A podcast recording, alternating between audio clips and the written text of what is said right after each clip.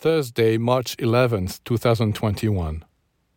We have been told that we should not struggle against evil, and many people do not understand what this means.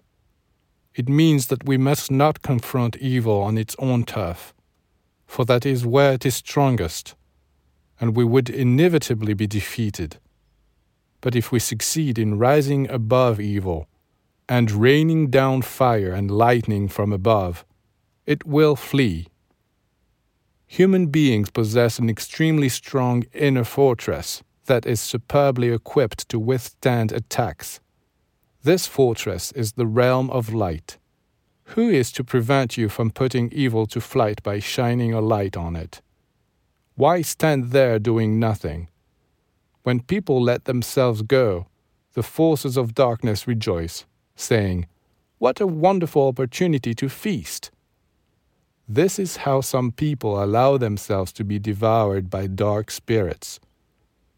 When this darkness draws near, true disciples defend themselves by projecting light, and this light drives out the darkness.